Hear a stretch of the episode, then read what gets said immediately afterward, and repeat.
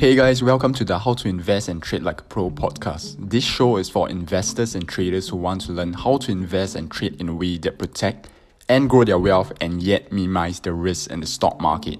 What is up, guys? Welcome back to the podcast. So, hopefully, you guys had a great weekend. And yeah, so in today's podcast episode, um, I'd like to share with you guys um, a bit of um, how I am consistently profitable in the stock market, right? So I think um, maybe it's because of social media or the news and things things like that. I think many um, investors and traders who are just starting out um, in the stock market, they think that the only way to be profitable in the stock market is to go for uh, huge gains, right? So um, the things like your multi-bagger stocks, um, um, your rocket rocket ship um, stocks, right? So it's it's totally not true because um, to be frank and coming from me who have um, uh, two years or almost three years of experience in the stock market now um, and continuously studying the markets and uh, learning new strategies and everything uh, I can honestly say that it's it's not easy to find a stock that can produce um, such huge gains, right? So what, what do I mean by huge gains? So gains over 50% or more, right? And, and I think a lot of investors and traders who are just starting out, they believe that uh, that is the only way to be profitable in the stock market. And that is not to say that um, in our investing and trading um, career or in our journey, we are not able to uh, have this kind of stocks in our portfolio. It's totally possible. But the point I'm trying to make that is that it's not very easy to find such stocks that uh, move up by 50% or more. Right, so let me give you a quick example. What do I mean by that? So imagine a hundred dollar stock, right? For a hundred dollar stock to go up uh, 50%, what this means is that you are looking for the stock from hundred dollars to reach $150 or more. That is that is not impossible, but it's very hard to find stocks that can increase 50% or more within a short period of time. Right? On the other hand, and this is what I, I personally uh, am practicing, and uh, since I'm practicing it and it's working for me, it's also what I would um, recommend or at least um, suggest to you guys to do, right? Instead of finding one stock that allows you to generate 50% returns, what I would suggest, and I personally do it, is I find 10 stocks that allow me to generate 5% returns each or more, right?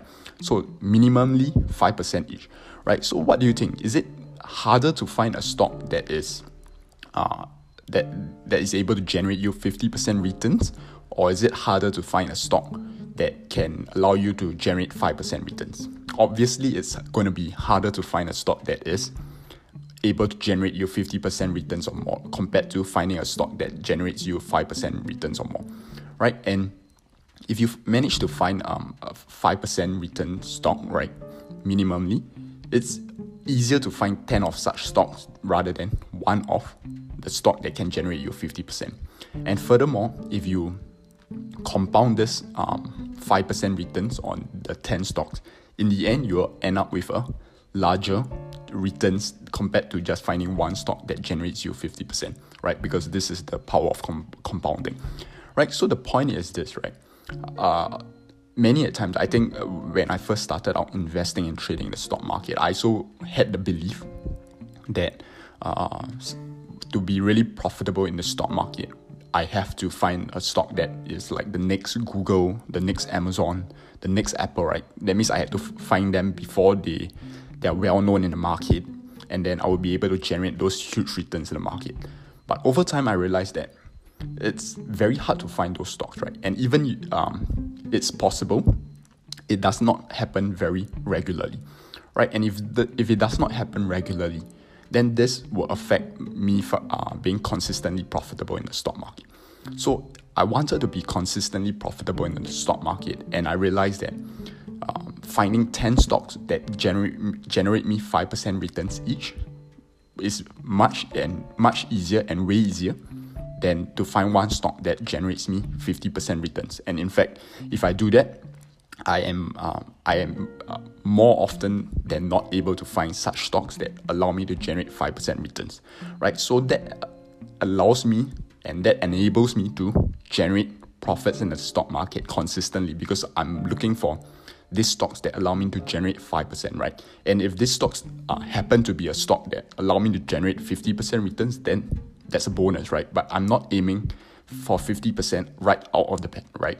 That means when I when I first enter my position in a stock, my aim is just for that 5%.